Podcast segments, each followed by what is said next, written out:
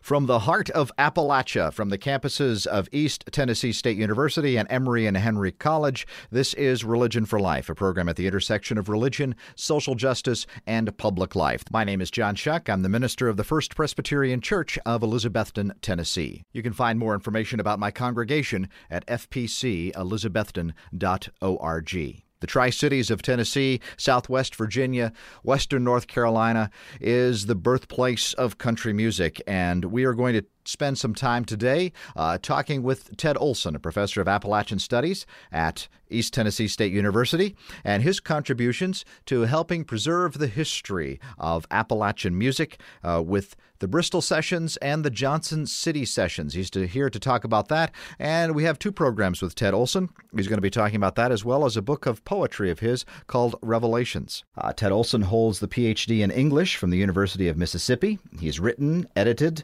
or co edited edited 15 books, including Blue Ridge Folk Life, a Tennessee folklore sampler, and Breathing in Darkness, a collection of poetry. In 2012, he received two Grammy Award nominations for his work as writer and producer for the Bristol Sessions 1927 to 1928, The Big Bang of Country Music.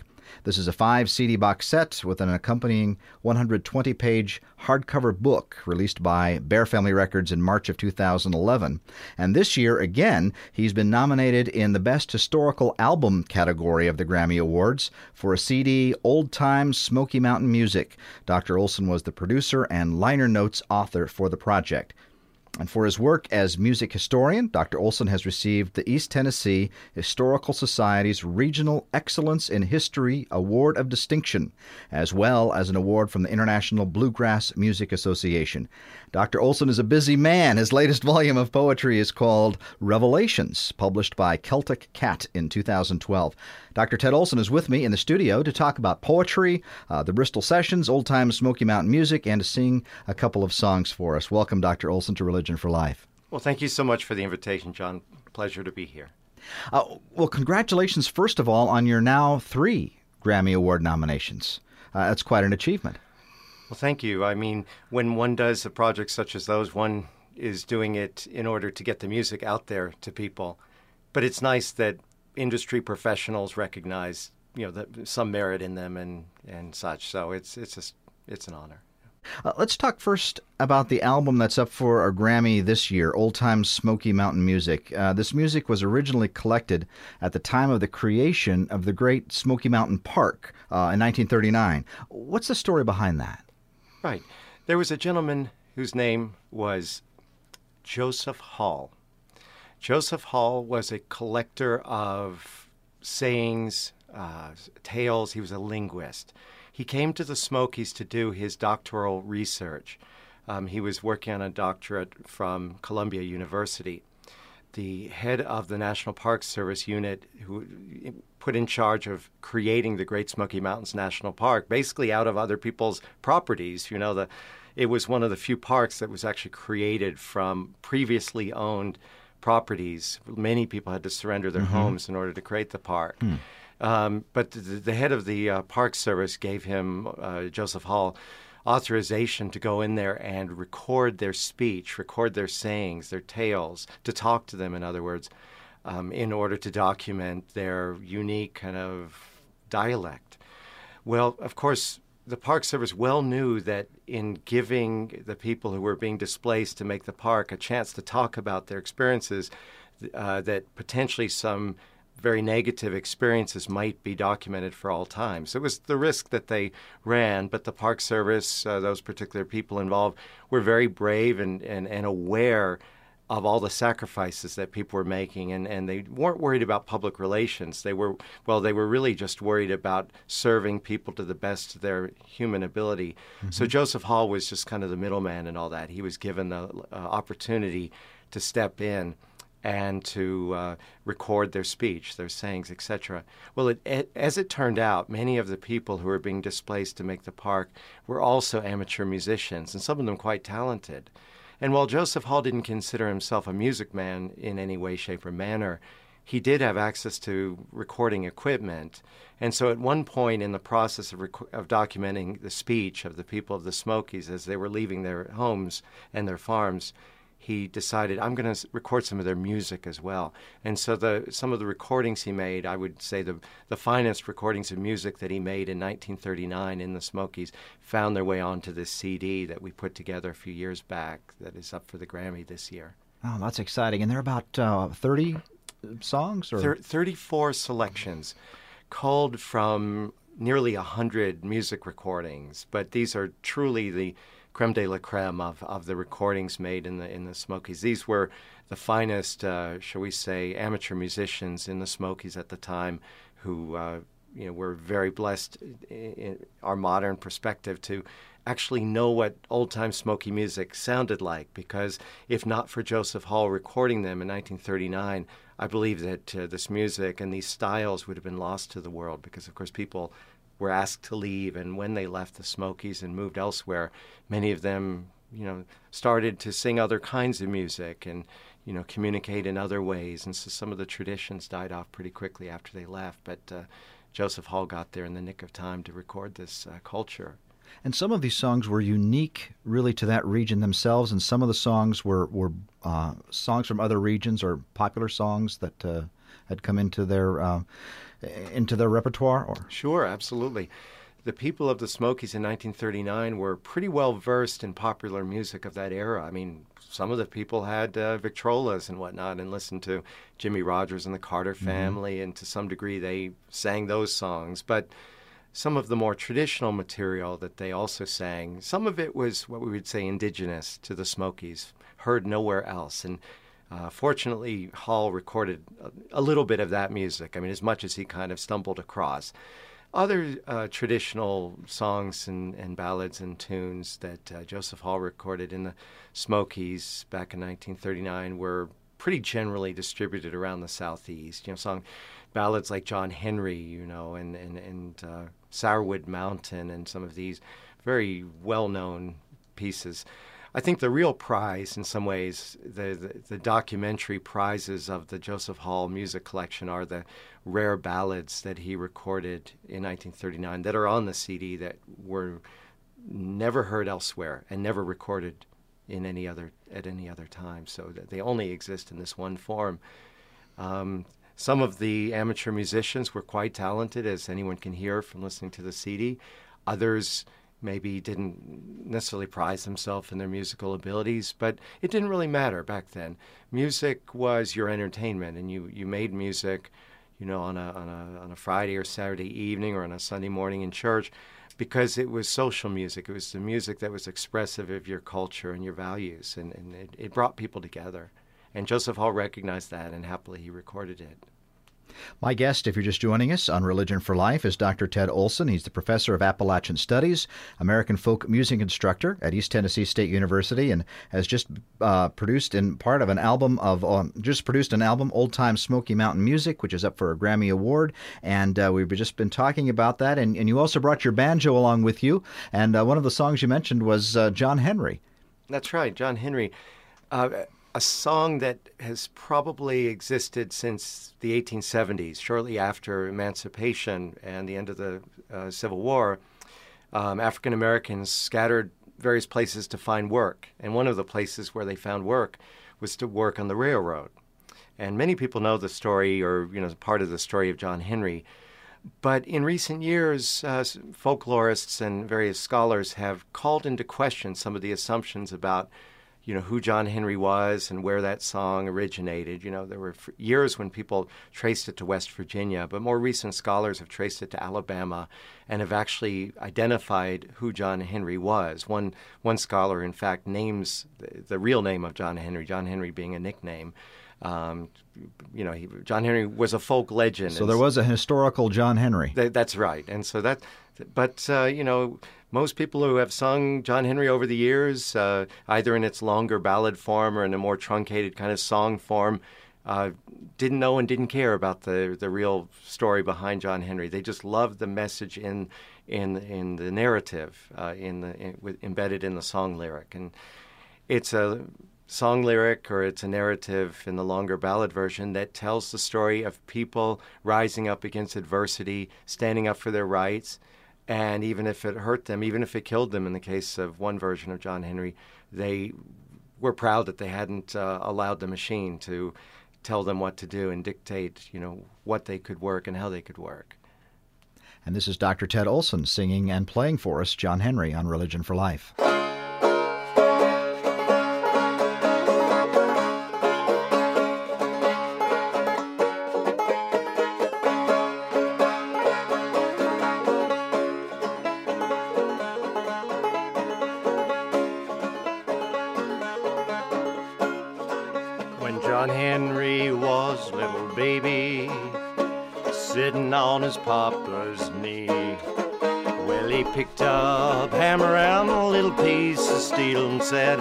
Hammer's gonna be the death of me, Lord, Lord.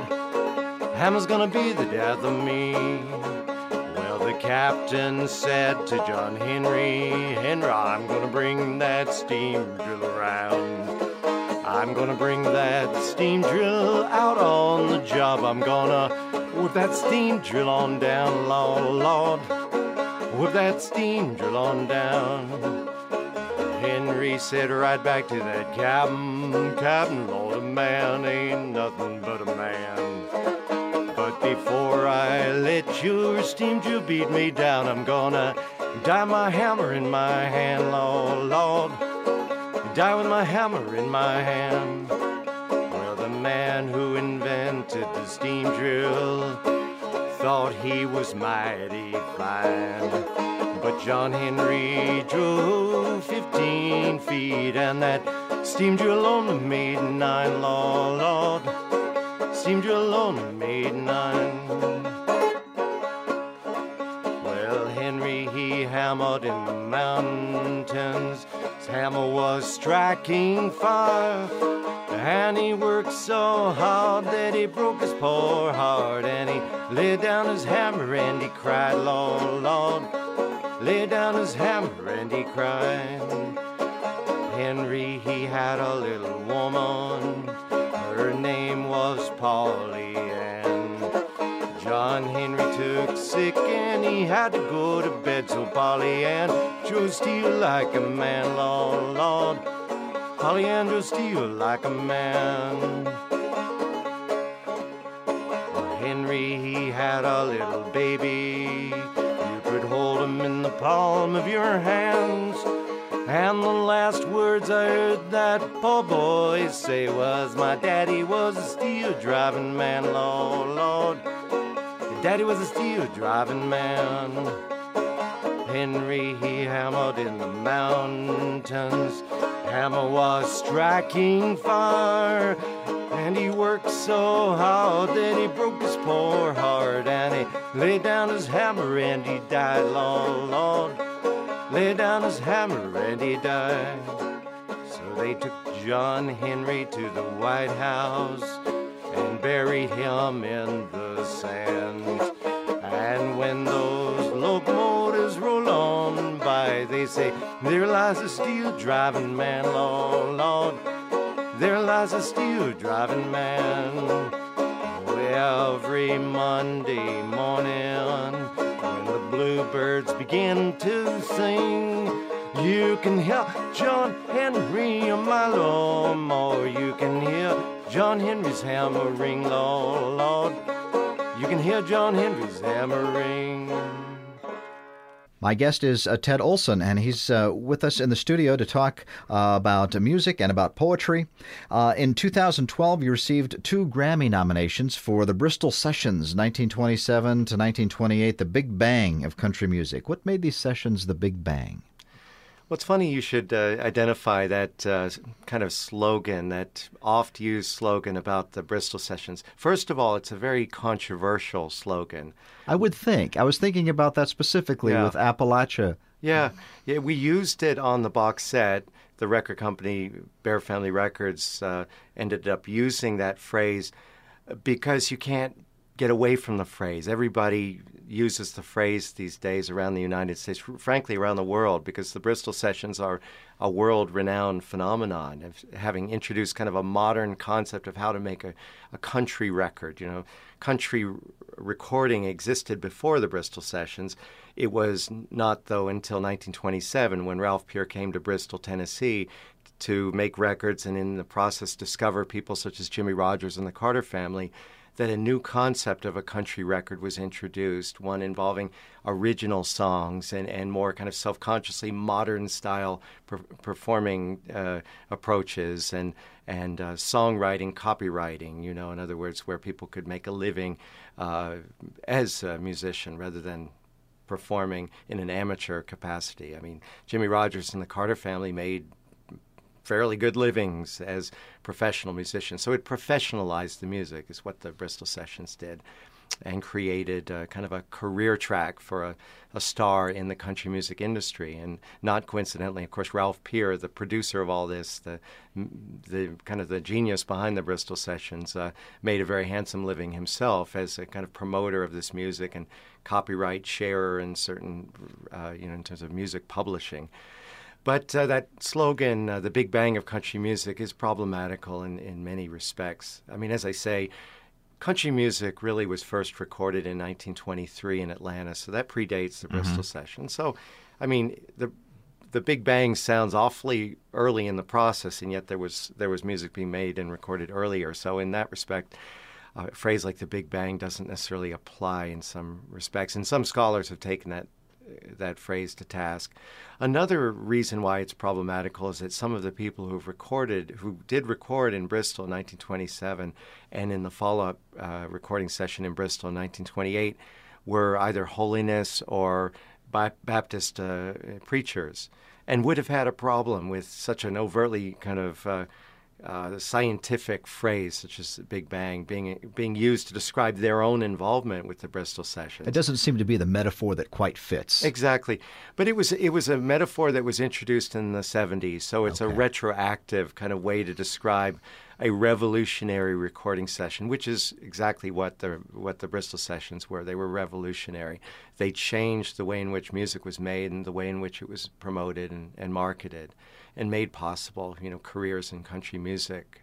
Um, but what makes those records so special beyond the business side of things, because they, they truly introduce some new business models and new technologies. Some the, the first time in uh, that the electronic microphone was utilized in the making of uh, country music records. You know, before that, recordings were made an- through an analog miking system, which was very imprecise, dynamically speaking. So the record sounded much better in 1927 in Bristol than anything done earlier in, say, 26 or 25. Mm. But beyond that is that traditional approaches to music making found a kind of a modern shaping influence. So in other words, the music that was made in Bristol in 1927 wasn't traditional any longer. Ralph Peer, as a, as a producer, encouraged his musicians to take traditional uh, themes, traditional material, and reshape it. And, and in some ways, slicken it up a little bit, make it a little more catchy, a little more uh, singable, a little something that would be dynamically richer coming off of a, a 7 8 RPM platter when played at home on people's Victrolas. So, um, you know, tradition met modernity in the Bristol sessions, and that, that's exactly why that's important. An interesting thing about the Bristol sessions is that Ralph Peer, the producer, recognized that people identify most with lyric content. So, Ralph Peer uh, in, discouraged people to record instrumentals and encouraged them to record um, songs with potent lyrics, and many of those lyrics were sacred lyrics. Uh, that Ralph Peer was very interested in kind of seeing if sacred uh, recordings would sell on the commercial market. There was kind of a, a, a, notion before then that maybe it was inappropriate to commercially record uh, sacred material, and so there was a de-emphasis on that. You know, earlier when re- when country records were made, secular material was emphasized over sacred material. But uh, Ralph Peer proved through the 1927 Bristol sessions that sacred records sold ever as well as secular records, and uh, some attribute the Bristol sessions for kind of inspiring Southern gospel, the commercial industry that uh, followed in the 1930s. My guest is Ted Olson, a professor of Appalachian Studies, American folk music instructor at East Tennessee State University, in the studio with me uh, for Religion for Life. And uh, there are, in addition to the Bristol sessions, there are some Johnson City sessions that you're going to be uh, uh, compiling uh, music from that now. Is that your project you're working on currently? Right. Currently, I'm working on uh, getting some very uh, rare and I would say nearly forgotten recordings that were made in Johnson City, Tennessee in 1928 and 29 available to the public really for the first time. Um, the Johnson City sessions were in some ways an after effect or an aftershock of the Bristol sessions. Uh, the Johnson City sessions were made by a different record company, Columbia Records in, in the case of the Johnson City sessions, Victor Records in the case of the Bristol sessions. So a different record company identified the fact that the Bristol sessions were selling extremely well and sent kind of encouraged their own field agent or field producer, Frank Walker, to see if lightning would strike twice in the same general geographical spot, namely in Appalachia. Uh, mind you, the Bristol sessions were the first truly successful recording session ever held in Appalachia. Um, mm-hmm. There had been one two years earlier that wasn't very successful uh, in Asheville. But when the Bristol sessions caught fire and the Carter family and Jimmie Rodgers became major stars, Columbia said, let's see what we can discover by going back to that same neck of the woods. They came to Johnson City. Uh, Frank Walker was the producer. He was the gentleman who discovered Bessie Smith, so he was a pioneer of the re- commercial recorded sound industry, kind of like Ralph Peer had been. Um, so he was a big name in the field he recorded uh, a number of artists in Johnson City in, in October of 1928, and then came back one year later, October of 1929. Made some thrilling recordings in Johnson City, um, but inevitably they didn't take off in the same way that the Bristol sessions did, at least commercially speaking. Um, one of the major reasons was the very last day of the 1929 Johnson City sessions was Black Thursday, uh-huh. the beginning of the Wall Street crash um, those records were doomed not to sell well. And with the Depression coming on, uh, basically people didn't pay a whole lot of attention to some uh, recordings made in Johnson City, and they kind of fell by the wayside, only to be rediscovered in 2013, we hope. So. Uh, people in our Johnson City community are working together to have a series of events uh, in Johnson City to kind of celebrate this lost legacy of uh, old time Appalachian music uh, this this coming summer and fall. Well, that's exciting. So that uh, is when you're looking for them to be um, recorded and, and produced is uh, this summer and fall. That's right. We hope that the box set, also from Bear Family Records of Germany, this new project, the Johnson City Sessions. We hope that box set to be released in perhaps August of 2013. I'll look forward to that. Uh, Ted Olson, my guest on Religion for Life. How, how did you become interested in Appalachian culture and music? Well, you know, I grew up in the big city, Washington, D.C. Uh, Washington, D.C. was in some ways a pretty good spot for one to grow up in if one was later to devote one's life to studying Appalachian culture and, and music because in Washington, D.C., every summer they held the, the Smithsonian Institution held the uh, Festival of American Folk Life, which is today called the Smithsonian Folk Life Festival. It was a terrific opportunity to witness, to, to be around people from various cultures around the world, including Appalachia. Also, just to, you know, very close by too was the National Folk Festival, which was also held in Washington. So these were free festivals. It didn't cost much, you know, other than getting downtown to uh, to participate in, in, in these and as a young person, I basically heard some of the most acclaimed Appalachian musicians and musicians from other parts of the world performing right there on the mall in Washington or in nearby Wolf Trap or something. Well, be that as it may, I was so intrigued by who they were and the stories they told and the people that they were. Because in some cases, I went up during the break and talked to them, and they were awfully, you know, encouraging. That saying, you know, it's a big world out there, boy. Why don't you go and find out about it? So I followed that kind of advice, and when I was a teenager, I took a job in West Virginia in the mountains uh, at a nature center. And for five years, I was a naturalist at a, at a nature center um, and learned a great deal about living in the mountains, about the flora and fauna of the mountains, of course, but also the cultural life. One project I did at this nature center is I led a kind of a foxfire style project where I introduced uh, people of Appalachia to people of Washington D.C. who were coming for summer programs to to study and learn. You know, students and such who came to West Virginia to learn about the mountains. So, kind of served as an intermediary between these two groups, and I think people learned from one another. It was very fruitful. After that, uh, you know, I was pretty much uh, hooked on Appalachia. I wanted to know more, so I moved on and uh, you know worked for a period of time, a number of years, as a National Park Service ranger on the Blue Ridge Parkway, and for a short time in the Great Smoky Mountains National Park. So there too, I was serving kind of as an intermediary between uh, Appalachia and people from all over the place who were coming to Appalachia to recreate, you know, but oftentimes they didn't know much about the place that they were visiting, and that was my role to try to, you know, help them better understand the magic that is Appalachia. And at, at some point in that whole process, I realized I needed to, if I wanted to continue to study Appalachia, I needed kind of to go back to school. So I did, and and here I am today teaching at East Tennessee State University um, but even as I'm teaching, I'm learning. You know, it's an it's a lifelong process to understand the complexity of, of a place like Appalachia. Ted Olson, my guest on Religion for Life. Uh, and we're going to close out this session with um, an instrumental piece, uh, Soldier's Joy. Can you tell me a little bit about that song? Soldier's Joy is an old world fiddle tune brought over by the settlers from uh, Northern Ireland to Appalachia. And Soldier's Joy was allegedly a tune that was written by a fiddler who had deserted the the king's army back in the um, Middle Ages or late Middle Ages, most likely.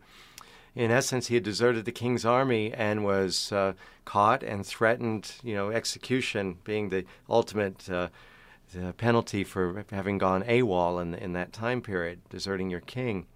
But somewhere along the way, they heard that he was a master fiddler and the king said, Well, what a waste to let this man go you know, to death.